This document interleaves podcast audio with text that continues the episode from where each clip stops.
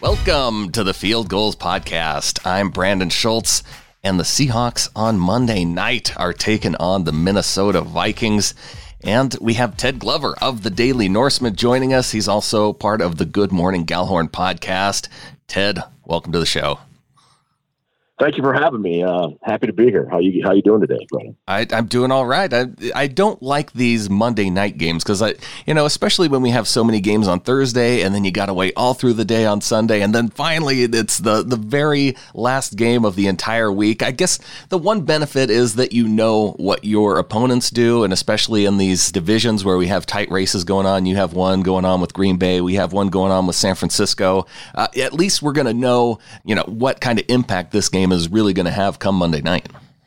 And I think, regardless of of what the outcomes already have been for the Thanksgiving games and and what happens this weekend, uh, there are still huge implications, regardless of who wins or loses on Monday night for both for both teams. Actually, I look at the Vikings, and I know you guys are kind of locked in with this race with the Packers. But we saw the Packers just get clobbered by the 49ers. Are, are we sure that the, the Packers are a good team? You know the the the Homer Vikings fan in me always thinks Green Bay is terrible, but I that I don't know is was it a combination of Green Bay is a bad football team or San Francisco is really good? Because I, will tell you, Brennan, when I watched that 49ers defense and I hadn't really seen them play other than maybe some extended highlights, that was the most consistently fast uh, and relentless defense I have seen in the NFL this year. I mean, they look like they look like a really good college team, like an Alabama or Ohio State or Clemson defense going up against a bottom rung FBS team. I mean, they, they look that good to me, and and so it is. Green Bay is a good team. I, I think. I, I, think their defense is a little bit overrated, but Aaron Rodgers finally has a decent running game. I'm still not sold on on the receivers he has outside of Davante Adams but I don't think they were that bad, to be quite honest. They've kind of had a an S schedule. They really don't have a, a, strong schedule to finish, so they're they're taking advantage of the schedule and they're beating. Mostly, they're beating the teams they they should beat. So it's going to be tough for the Vikings to catch them. I think, um, just based on on the remaining schedules of both teams. But and and yeah, the Vikings lost in week two, which just was an aggravating loss. The farther in the rearview mirror that that game gets, but I think on paper the Vikings are every bit as good as Green Bay and can win the division if if they can at least keep pace. And they've still got a Week 16 matchup at Minnesota to maybe try and even things out. So we'll see. Well, what do you think about the Vikings' remaining schedule, or really the the schedule overall this season? Do you think that you know at eight and three, it's an accurate picture of of what the what you've seen from the team so far this year? Yeah, it, is. They're they're a good team. They've let a couple wins get away, but you know, then they won a game or two they probably shouldn't have. Dallas could have come back and, and won that game on I guess it was Sunday night football. They had no business coming back and beating Denver down twenty to nothing at halftime, but they did. they they gave away that game at, at Green Bay uh, in week two. Uh, well, not gave it away. They had a chance to to take the lead and maybe win, and you know they just had a couple of bad plays. They they should have won the Kansas City game and they didn't. So I mean, to, over the course of a season, I think games even out. So eight and three seems fairly reasonable about where they are and, and how they finish to to end the season. Kind of starts Monday night against Seattle. I think that game and the Green Bay game in Week 16 will tell us whether or not the Vikings are a, a serious contender uh, or just kind of a fringe wild card team. I'm still not sure quite how the Vikings, or really how that Denver defense allowed the Vikings to get back in the game because you're talking about the game. You know, you guys on the bye week last week, but the week before against the Broncos, giving up 20 points in the first half. Uh, Brandon Allen making some crazy conversions down the field against the Vikings defense, and it wasn't until the fourth quarter, and I, I think you guys were down like 20 points still when the fourth quarter started. What was it? 23 was it 23 7? 14. I, yeah, and I, maybe they scored right. Yeah, I think it was maybe 23 7. Yeah. Um, and then, and then I think right it was the in the very opening second that, of the fourth yeah. quarter. Yeah, yeah. So it was what happened was the Vikings, um, the, the defense actually, you know, kind of started getting off the field, and the Vikings offense clicked. And I, I think part of that was they went an up tempo no huddle no huddle offense for the entire second half. They they really needed to to change the dynamic and feel of that game, and they did. And they had four second half possessions. They scored four touchdowns, um, and and they really overwhelmed Denver. And you know the thing going into that game, the Vikings have had problems with Vic Fangio defenses. I mean, he last year when he was the Chicago's uh, Chicago Bears defensive coordinator, he throttled the Vikings for two games. They lost both games. This year they had no answers for that defense. And early on, they had no answers for another Chuck Pagano defense. And and they figured out what would work. They got uh, they got into into formations and plays that that Kirk Cousins excels at, namely play action and, and rollout type stuff. The offensive line started playing well in the second half, and it all sort of came together. So, yeah, it's it, it was it was a great win. It was you know you could argue you shouldn't go down twenty to nothing at home against a three and six team or whatever they were then. but they they figured out a way to win the game, and that was that was huge. That was so huge going into the bye because if they had lost that game, th- these last two weeks would have been so negative and so down, and it just oh man, it, it just it, it if there's a place when we look back, it says, hey, maybe we flip the script on this season. It'll either be that Cowboys game on Sunday night or, or possibly that Broncos game, depending on what happens going forward. Well, I got to say that that win over the Cowboys, I think maybe that impressed some folks because the knock on Kirk Cousins, right? It's been that if you put him under the lights, primetime games, if it's against a winning team, then Kirk Cousins can't win games. So is that is that knock on him fair or unfair? Uh, I think it was very fair coming into the season. And you know, the issues the Vikings had last year, they they weren't all on Kirk Cousins. I I think he was kind of a lightning rod simply because he signed a big contract and it was fully guaranteed. And, you know, the Vikings had, had gone to the NFC championship the year before. So the expectation was, well, we improve at quarterback. And, and yes, he was an improvement over Case Keenum and Teddy Bridgewater and Sam Bradford, the, the three guys that had played in, in 2016 and 2017. So the expectation had been, had been elevated yet people kind of forget the Vikings had, I think, the worst rushing attack in the NFL last year. Mm-hmm. Offensive coordinator John John DeFilippo uh, abandoned the run early and often, and they put even more burden and pressure on Cousins to to step up and perform, and he did in many games. But yeah, when like the Seattle game last year, for example, the the Vikings could do nothing, um, and the defense played strong and they played tough, and it was a it was a one score game, if I remember correctly, going into the fourth quarter. The Vikings still had a chance to win. So yeah, I mean Cousins Cousins did not play well in in, in certain games last year when it mattered, but I, I, think he's he's turning that around this year. Yeah, it was Washington, but on Thursday night football against the Redskins, the, Vikings got a win, and and against the Cowboys on Sunday night football, Cousins played good football, and and the Vikings got a win. Uh, he he engineered that comeback, which was kind of another knock on him. He hasn't been able to do that since he's been in Minnesota, so he did that. So it's it's. I think it was a, a, a mostly accurate narrative that had been built, but give him credit in in saying that he is going about knocking that narrative down this year with some signature wins and comebacks this year. Well, Ted, when you describe a football game with the Seahawks uh, by saying that it was a one score game going into the fourth quarter, I think you've described about 95% of Seahawks games for about the past four years. So I, I think you're probably right. I, I have no memory, uh, uh, you know, right at the top of my head if, if it was a one score game going into the fourth quarter, but it probably was.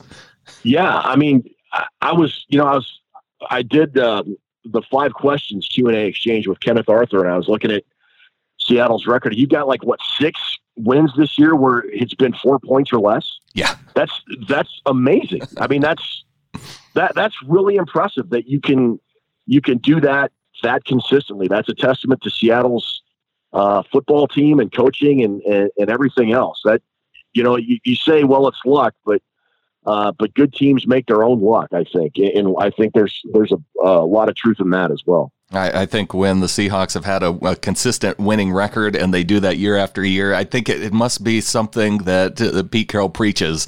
You know, he talks about always finishing games, and yeah, you know that I, I understand that philosophy. I like to win games kind of early. You know, I, I kind of like being up twenty to nothing at halftime, but uh, apparently Pete Carroll not into that. Russell Wilson apparently not into that either. He seems like he doesn't know what to do when he has a lead in the fourth quarter. He likes those game-winning comebacks. He he's had five. Uh, game-winning drives on the season in the fourth quarter. So it's it's just something that we're used to as as Seahawks fans. But you, you brought up Dalvin Cook, and I I do want to talk about him because you know he has been you know really a, a game changer for the Vikings this year. Already over a thousand rushing yards. He has you know 450 receiving yards. So he is that complete type of back. Uh, what have you seen from Cook that's that's made him so impressive this year?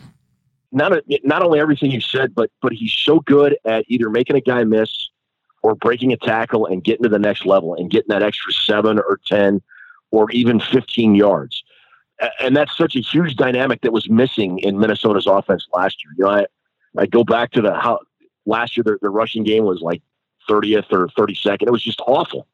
Um, a lot of that goes to the offensive line. They've gotten a lot better. They have uh, the whole interior line was remade. They they still have the, the same bookend tackles from last year, but you know Pat Elflein kicked over from center to left guard. They drafted Garrett Bradbury in the fa- first round and made him the starting center, and then they re-signed or they signed uh, Josh Kline in free agency from Tennessee, and and those guys they struggled a little bit, especially maybe Elflein and Bradbury early on, but but the last two or three games, uh, with maybe the exception of the first half of Denver, they've they've really come on and, and have played solid football, and and that's given a Kirk Cousins time to set up in the pocket and make his make the throws he's needed to, but it's also given Dalvin Cook in the running game a, a, a huge a huge boost. And when Cook goes out, a guy they bring in, uh, rookie third round draft pick Alexander Mattison, there's not much of a drop off in production. Mattison is a strong between the tackles runner. Um, he really fights for extra yards. I, I, would say Cook is a superior pass catcher. I don't see Mattison as, as being a dynamic um, runner with the ball, you know, catching the ball in the flat or whatever. But uh, I, I, I think Cook is just superior in, in that category. But you know, there there was a, a, a concern about the, the the third down running back and the guy that would replace Cook when when Cook has to come off the field. Because Latavius Murray was a very productive player when he was with Minnesota, and you mm-hmm. can see he's doing well down in New Orleans. And now uh, there's really not much of a drop off when when Mattison is in the game. They're both solid in pass protection. It's just been a, a complete 180 of, of what we saw last year in terms of running the ball. The 9 and 2 Seahawks are taking on the 8 and 3 Vikings on Monday night. We're going to take a quick break, come back, and I'm going to ask Ted about what he thinks is the key to stopping the Vikings offense.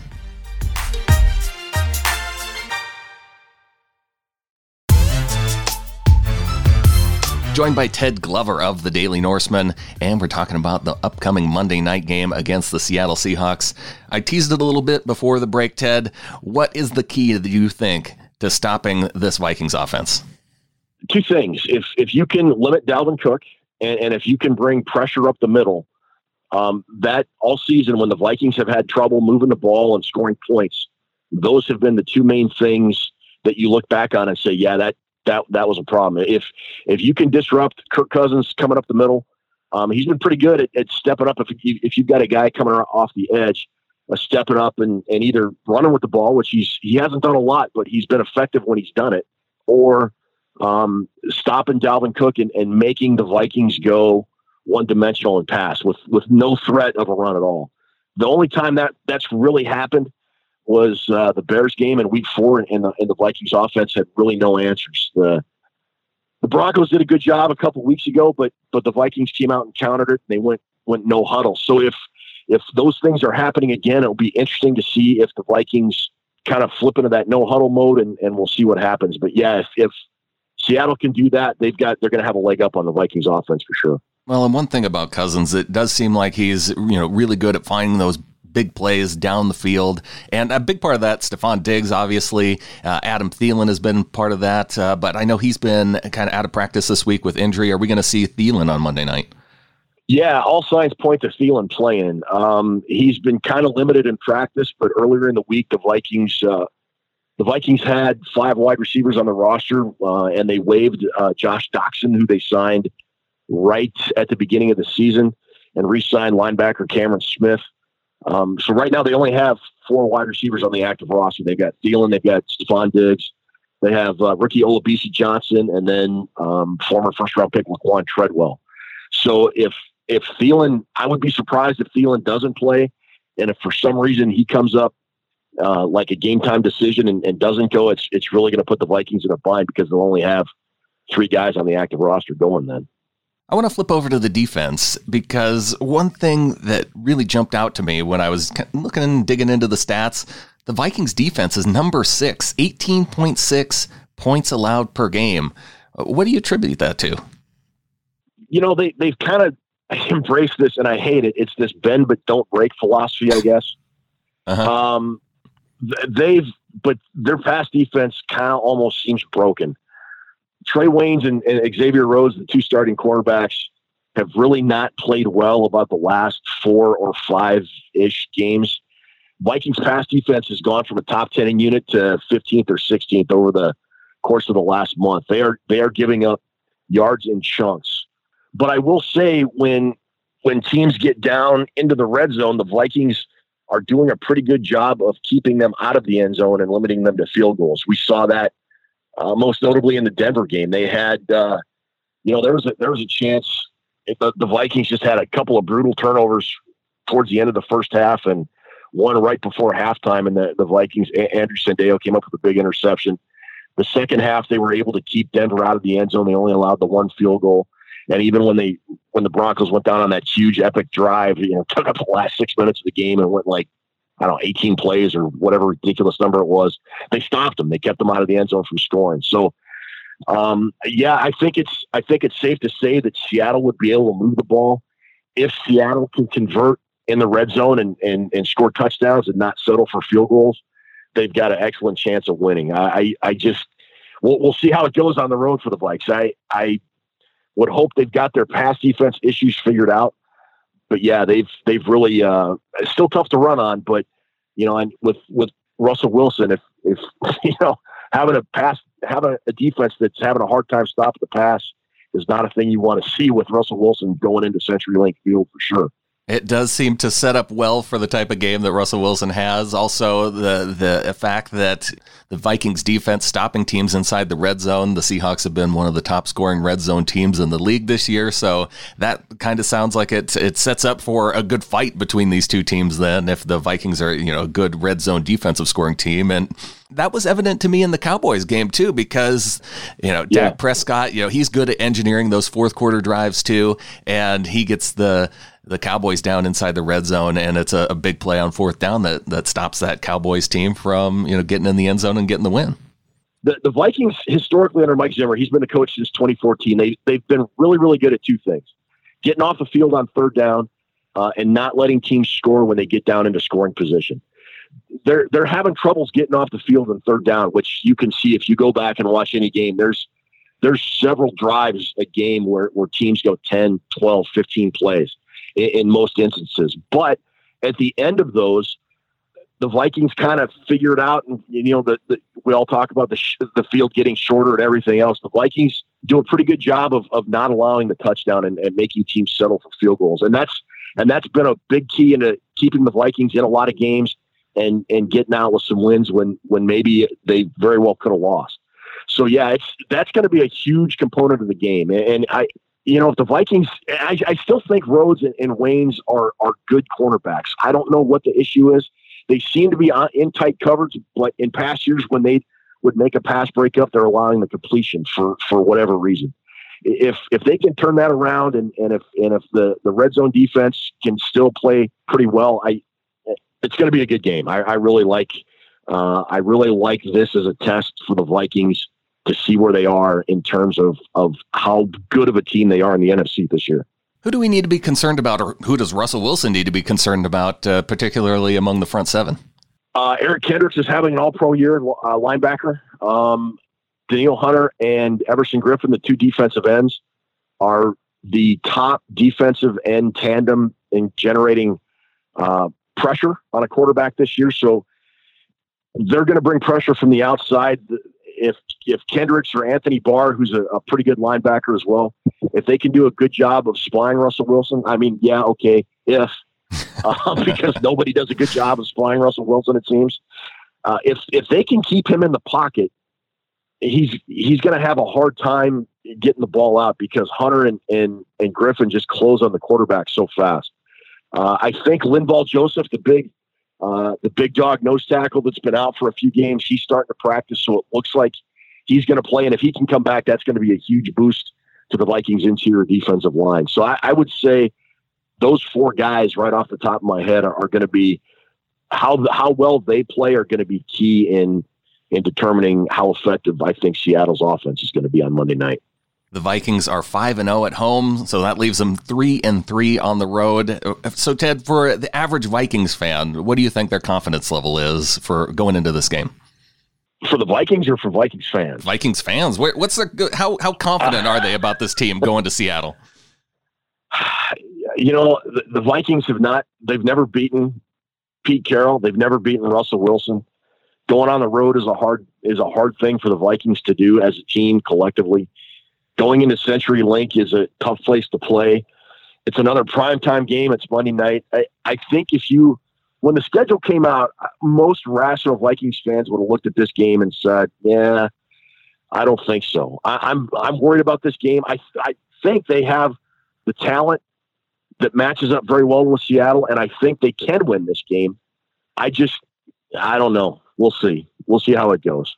I'm very I'm very nervous. I, I think nervous is a good descriptive word to describe the Vikings fan base over this game nervous, but I, I have to expect that, you know, with the kind of season Kirk Cousins is having, if he's able to, to get that win on Monday night, and he's been playing well, especially since uh, week four or five of the season.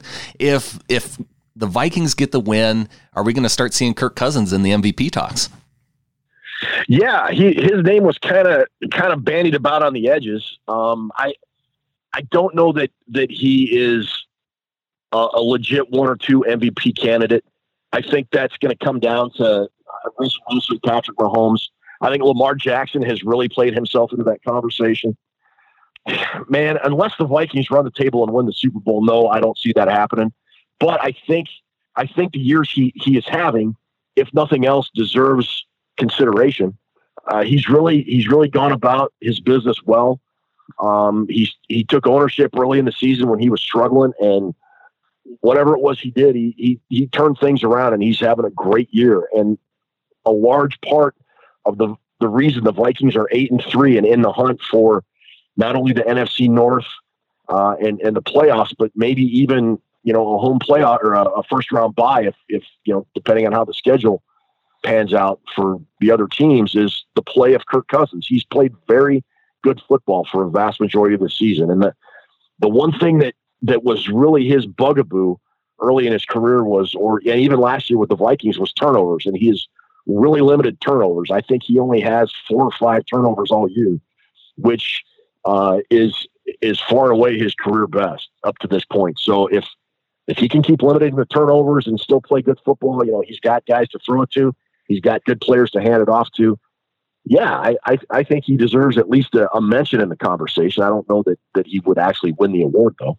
Yeah, uh, Lamar Jackson, he's having such a good year. I think Russell Wilson's starting to have a, a hard time keeping in the conversation with just how good of a season uh, Lamar seems to be having so far with the Ravens. So uh, it, it could be tough, but this is definitely a big game for Kirk. And Ted, I really want to thank you for coming on, for breaking down the Vikings in this game. If people want to follow you on Twitter, if they want to check out your latest article with the, that five questions with Kenneth Arthur, where do they go?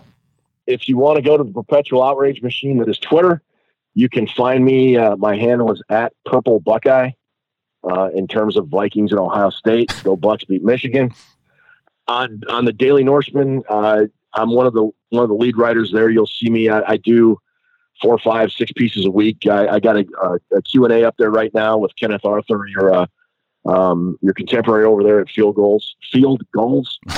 I know it's um, tough with field goals, field goals. You really have to enunciate.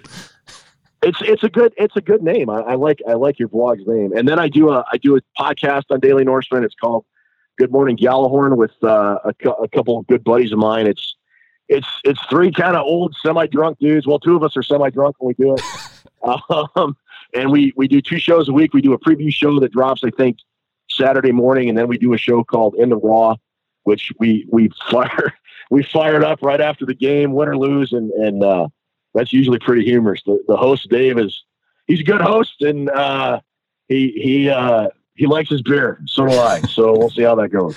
See, I, I think Seahawks fans are going to want to tune in no matter what. I hope so. Yeah. Yeah, I hope so. Well, thanks for coming on, Ted, and uh, looking forward to the game on Monday.